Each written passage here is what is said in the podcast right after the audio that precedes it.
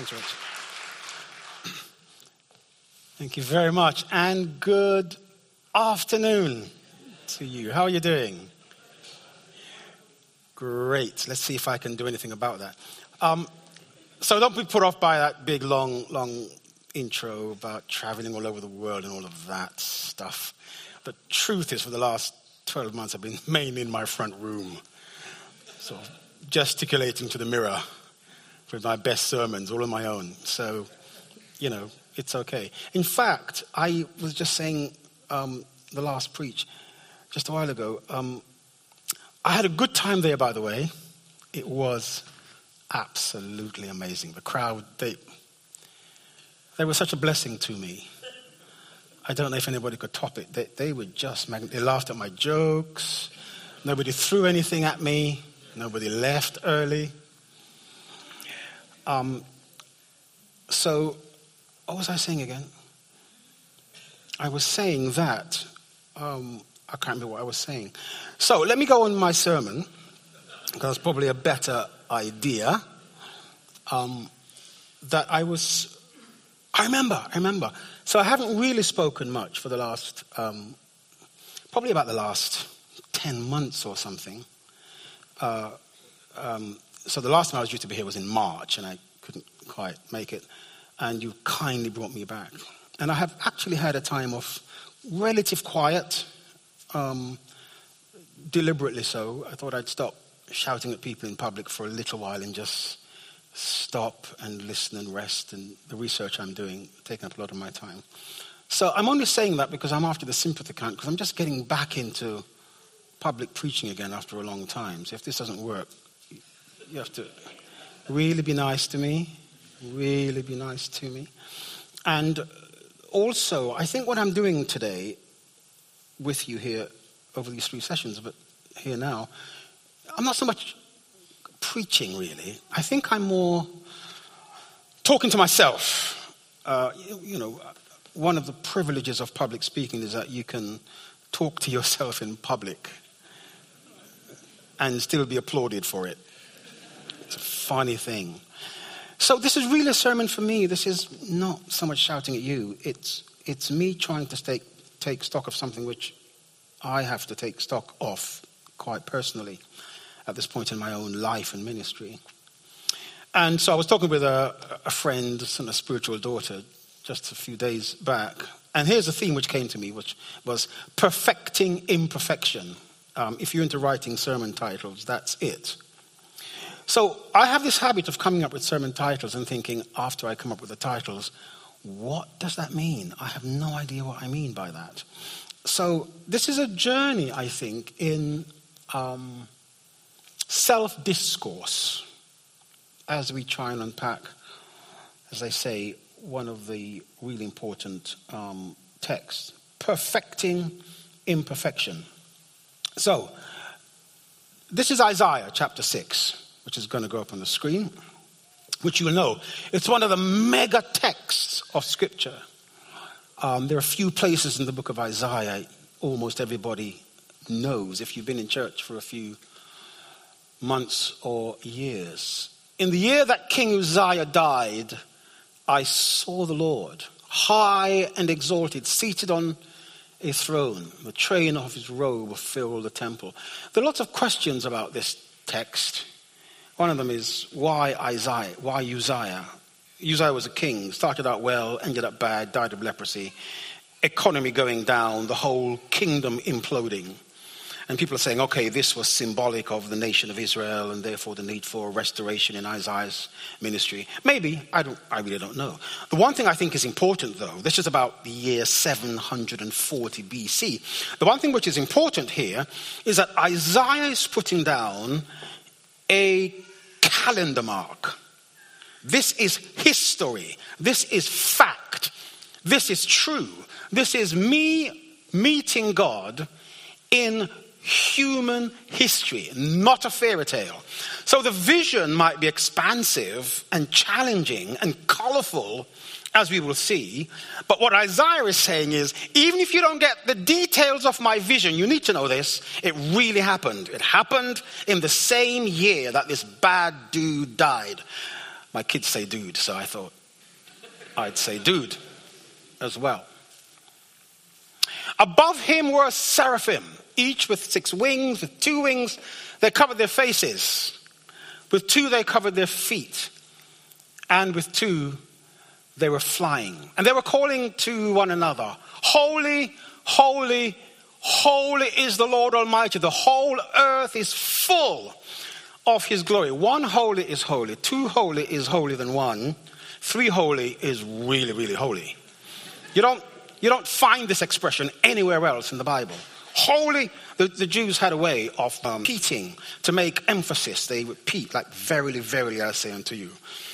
Um, my mother used to do that. Verily, verily, Joe, she would say, Verily, verily, I want to tell you. And if my mom said, Verily, verily, I listened.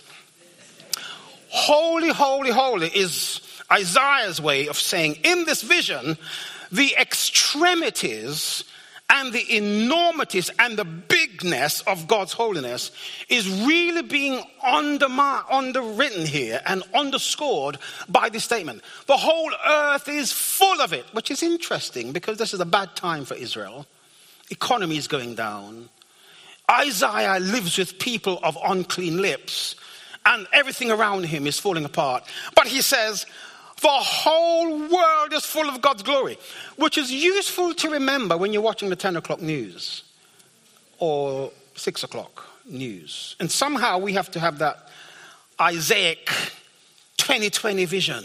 Things falling apart in Syria, things falling apart across Africa, Brexit in confusion, uh, okay, we won't make the list up because I'll end up talking about Trump and we don't want to do that.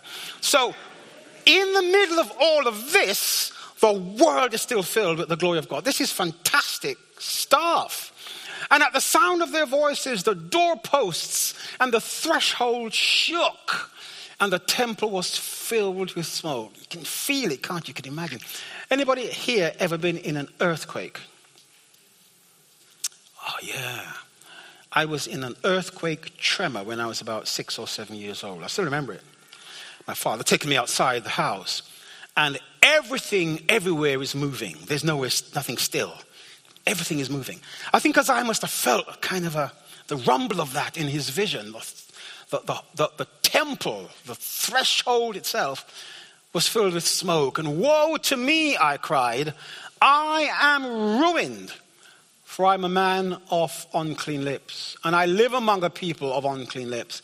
And my eyes have seen the King, the Lord Almighty. And then one of the seraphim flew to me with a live coal in his hand, which he had taken with tongs from the altar.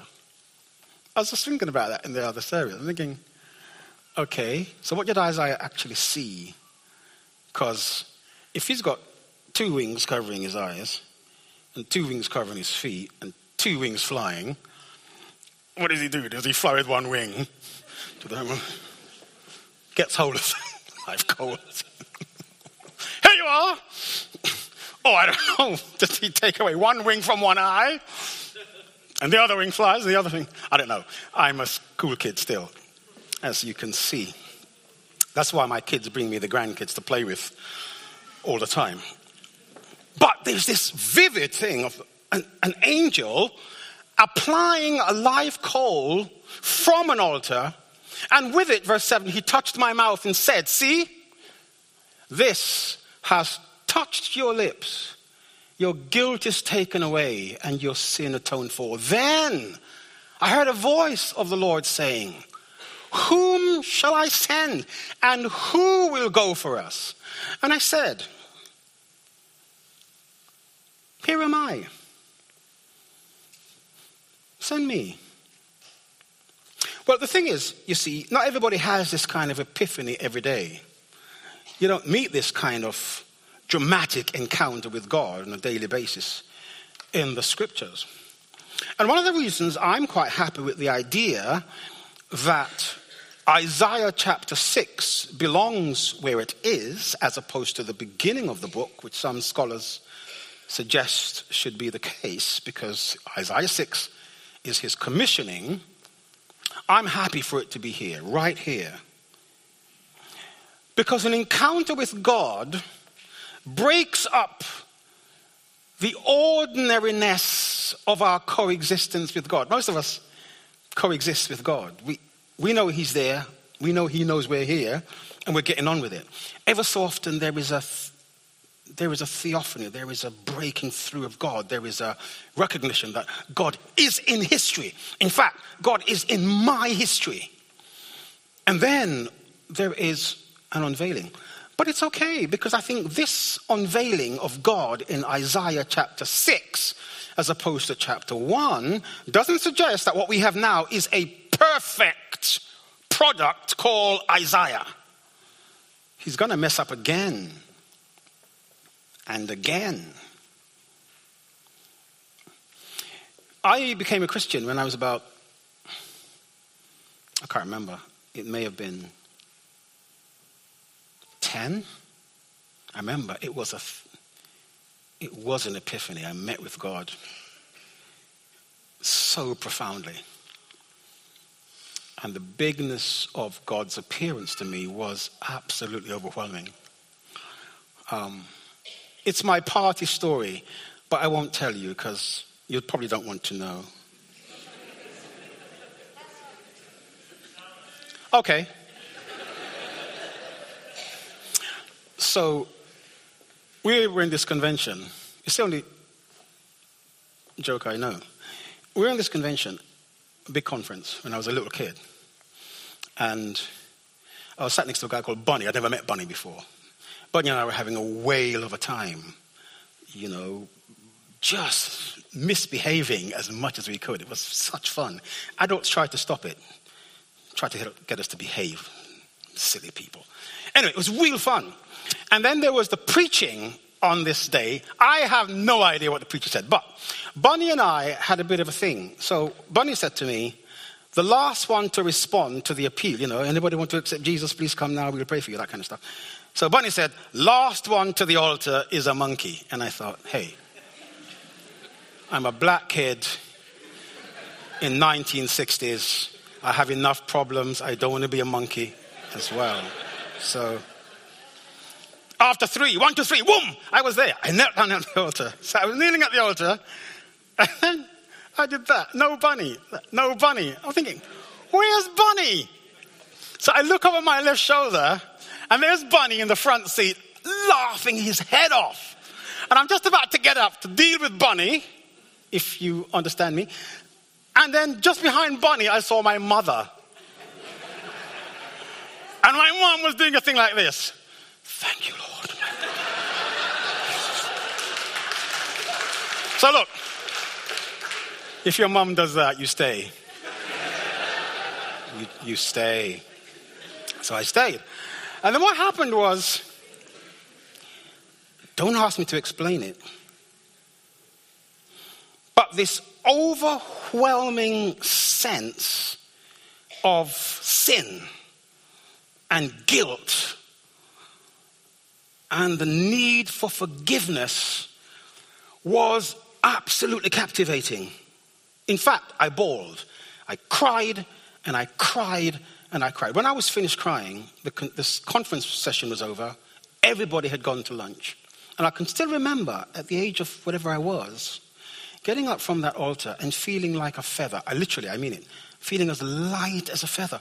Although God had taken from me the whole sin of the world. I was just a kid. No big sin, no bank robberies, you know, nothing. Mm. Just the occasional white lie and not doing what my mom said, which was big enough. But, you know, but did I stop? No. When I was in my 11, 12 at secondary school, I started nicking stuff out of Woolies. I did. I was in, I was in church on a regular basis. I was in the junior choir. I was playing my mouth organ and doing my little recitations and my little mini speeches before the congregation. But I was still going to Woolies and nicking stuff on a regular basis. I don't think Isaiah, after he saw God in all his holiness, was perfect. That's the point I'm trying to make. But what happens with people who encounter God, encounters God like this, is always very interesting. Moses experienced it at the burning bush, the apostles experienced this at the Mount of Transfiguration in Matthew chapter 17, Mark chapter, Mark chapter 9. They have these three things in common generally epiphanies. First, people are terrified. I saw the Lord high and lifted up, and his robes filled the temple, and there were the angels, and they were crying, Holy. They were using language I didn't understand, language which would have been foreign to my lips. And they were saying, Holy, holy, holy is the Lord Almighty. And then I saw me, and I thought, Oh man, I'm in trouble. So people are overwhelmed. And secondly, they are aware of God's immense holiness, God's immense and infinite morality. And thirdly, in that place, they're commissioned to go and do something. I don't get that. I don't know why God doesn't put me on probation after an encounter like that. Why God doesn't say, well, you've just met me high and lifted up. I'm a bit different from you. You're never going to get to this kind of holiness. Why don't you go and rest up for a couple of years? Then let's do business when I can trust you. I don't, know why, I don't know why he doesn't do that. That's what I would do. But in that very space of encounter and terror and otherness, God says, Do you I've got a job. I want I've got a job. I've got I want somebody to do something. I want somebody to fill a gap. I don't understand that, ladies and gentlemen. I find it embarrassing. But that's what he seems to do again and again. This is Isaiah. Woe is me. Uh, Martin Luther, the reformer, put it this way I am dissolved. you know those pills, those tablets you put in water, that go tss, the fizzy things? Gone. That's what he was saying. I am dissolved. I am neutralized. I am just absolutely wasted. In the presence of God, I am just so wasted. A.W. Tozer, the great theologian, Christian commentator, said, God is as, as high above a caterpillar as he is an archangel. That's something. There's no variant, there's no measurement. Once you're talking about something other than God, there are no variables to be considered. It's the Martin Buber's I and thou. I am here, you are there. The holiness of God, which separates him from every other entity. And so, what can happen is this holiness of God, this otherness of God, this uh, pure morality and power can debilitate me, can distance me from God. So, I used to play the guitar. And I have a guitar. I have I have a Gibson Les Paul in my house.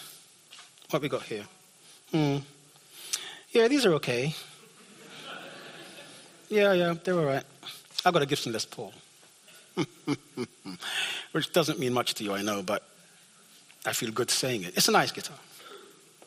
I don't play it. I haven't played for 20 years. And so it looks at me and I look at it and we have this great relationship in the front room.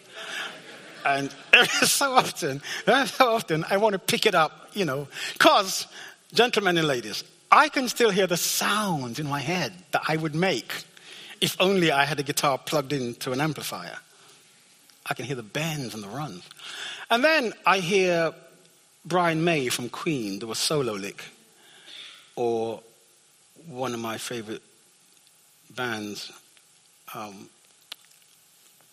playing an incredible run, or an old tune from Jimi Hendrix, my old hero, Red House. Doesn't have to be anything for you, but I enjoy just saying it. And when I hear a, a real pro playing, I want to put my guitar away forever. Just too good. The distance is too great. I tell you what, the holiness of God can actually distance us. Cognitive dissonance. That gap between what we know and what we feel or how we are attached to what we know intellectually. Cognitive dissonance. God is holy, I am here. I hear it and I see it in a lot of churches. People who are singing songs of power and greatness and holiness. But the truth is, in your eye and in your heart, something else is going on. I sometimes think to myself, what would happen if, in the middle of a lot of the songs we sing, the worship band suddenly stopped? Just suddenly stopped. How much singing there would actually be in the crowd.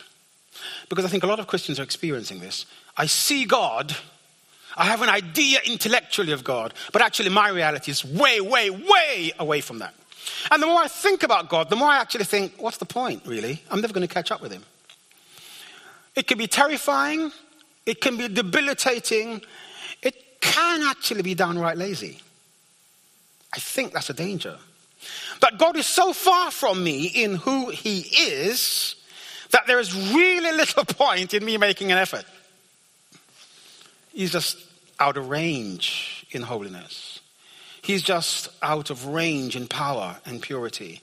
Why bother if I'm never going to make it? Why should God engage with my imperfections because He is so perfect? Well, the thing is, this is the very antithesis of God's holiness and His power and His availability. It's not what God is about. God doesn't want to sh- push us away. It's not a competition. It's not a hundred meter sprint. He doesn't want to win you in a race. He doesn't want to beat you in the third round. He wants to be available to me. Because his perfection is an entity in itself, but it is also precisely the means of my perfection and my vulnerability and my imperfection are actually magnets to his perfection, not the basis for his repulsion.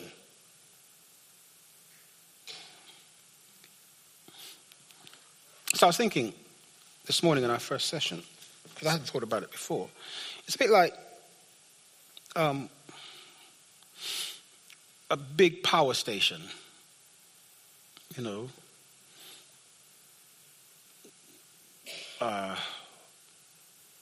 but with no connections to anything, just humming away powerfully. What's the point, what's the point of that?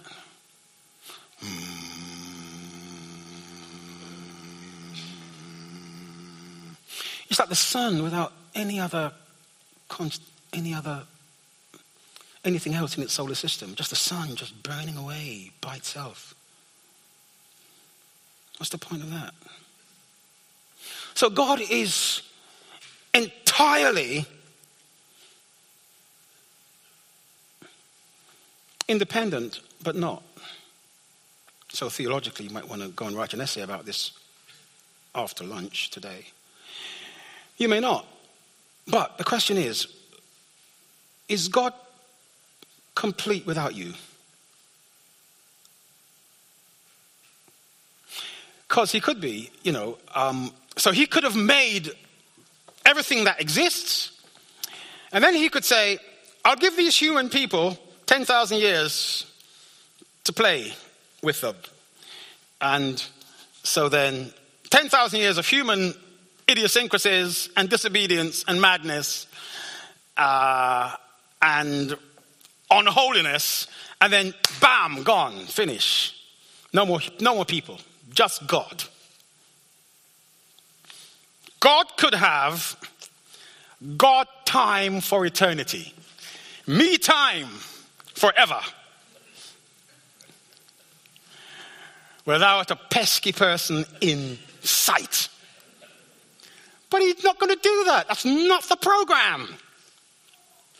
The idea is get us where he finds us and moving us from one degree of glory to the next. Incremental perfection. Incremental. Till one day, and the old song, I will behold him face to face. You know that old tune. You may not, but you can still get to heaven if you don't. It's that final place where the perfecting process. But in the meantime, here we are. And it is in that place of vulnerability, the holiness and the power and the self sufficiency of God, which faces me and then pulls me in to make a difference in me and to me not repulsing. Many of us subconsciously behave as if God is repulsed by everything we do. He may be disappointed, he feels the pain of it. He doesn't shortchange the gravity of sin and sinfulness. But he doesn't suddenly go, Oh man, you're a mess. Just give me some time away from you. Just give me a week to recover. You've messed up again. Can't take it right now. Just, you know, let me go talk to some other people and I'll be back. You know, a bit like going to see your surgeon. Okay, you're here today. Um, one request, please. No. His perfection is here for my imperfection.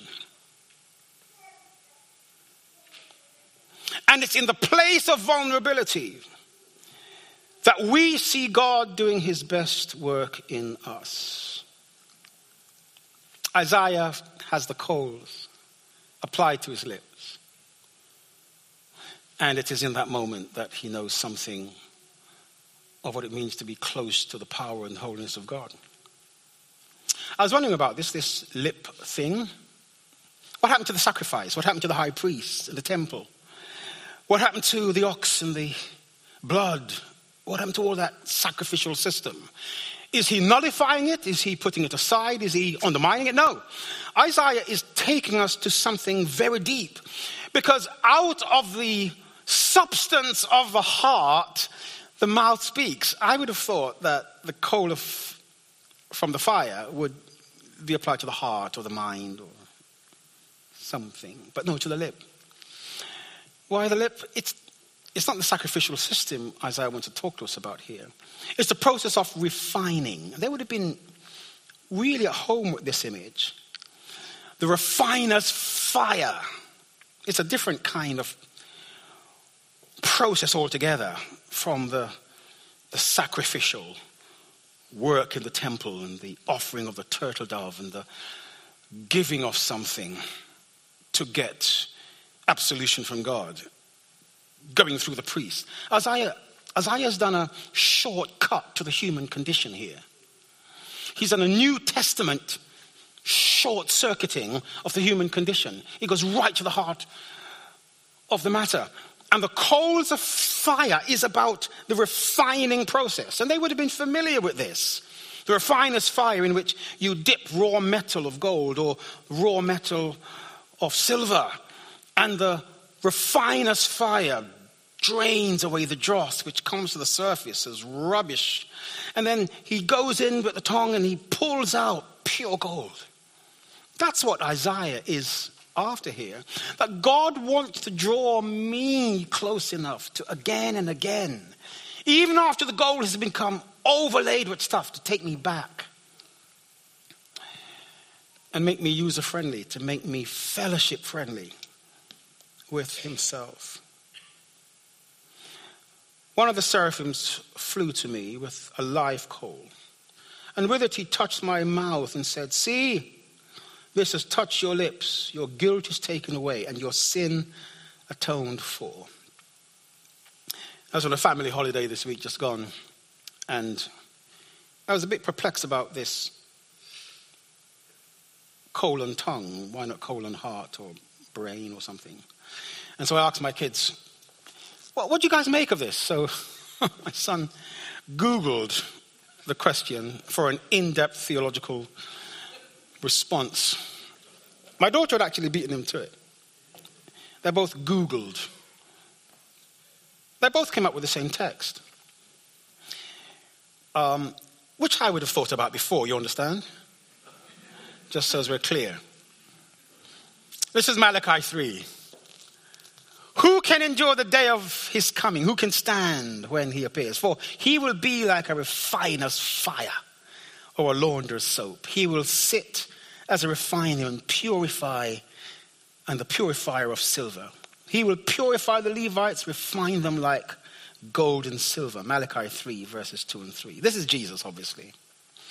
This is the catalyzing place. Think of this as speech therapy. Jesus comes to the heart of the human condition as the refiner, dealing with the muck and the dross and the rubbish, allowing it to surface and disappear in order that God can pull us out of vulnerability, pull us out refined and better than we went in. Jesus, the refining fire. Let me put it this way speech is the summary of the soul. And what I say is the exposure of who I am and who I am becoming. That's why the lip thing is important. Out of the abundance or the fullness of the heart, the mouth speaks. Romans tells us if anyone confesses, believes in their heart and confess the Lord Jesus, you will be saved. There is this interrelationship between values of the heart, the condition of the heart, and what emerges from our lips. Inevitably, this is the case. And therefore, there's a kind of a reverse action here. I'm going to touch your lips because this is symbolic of the work I am already doing inside you, inside out, not just outside in. This is God getting the best from us. Here's my final thing people who meet with God as Isaiah did are overwhelmed by God. They feel a sense of their own inadequacy and vulnerability. Sometimes it happens with a great vision like Isaiah's. Sometimes it happens in a preach. Bam, wow, what? Sometimes it's a song, a verse. Sometimes it's a friend over coffee, just the right word at the right time, and God landed on my planet over coffee. Sometimes it's the silence of being alone, digging up worms in a garden, and suddenly God turns up. He often does that for me. Often does that for me. I've gone on wonderful retreats to listen to the Lord for a week. Don't not do this if this is what God does for you. Off for a week, I hear the Lord and I come back with a great revelation. I've tried that. It doesn't work for me. And the last time I came back to the Evangelical Alliance with a vision God had clearly given me after a week of retreat and they just ripped it to shreds. And they were right to, because I'd gone off on one in my own imagination. But sometimes just digging up in the garden and probably killing plants which should not die because I have no idea what I'm doing. God shows up and just says, Here, look at me, look at me properly. And then comes this the sense of commissioning. Do you want to put verse 8 up for me, guys? Then I heard the voice of the Lord saying, Whom shall I send? And who will go for us? And I said, Here am I. Um, send me, send me. So here's my last word. You don't have to be perfect. You just need to be perfectly available. You want to try that last verse with me? Then I heard the voice of the Lord saying,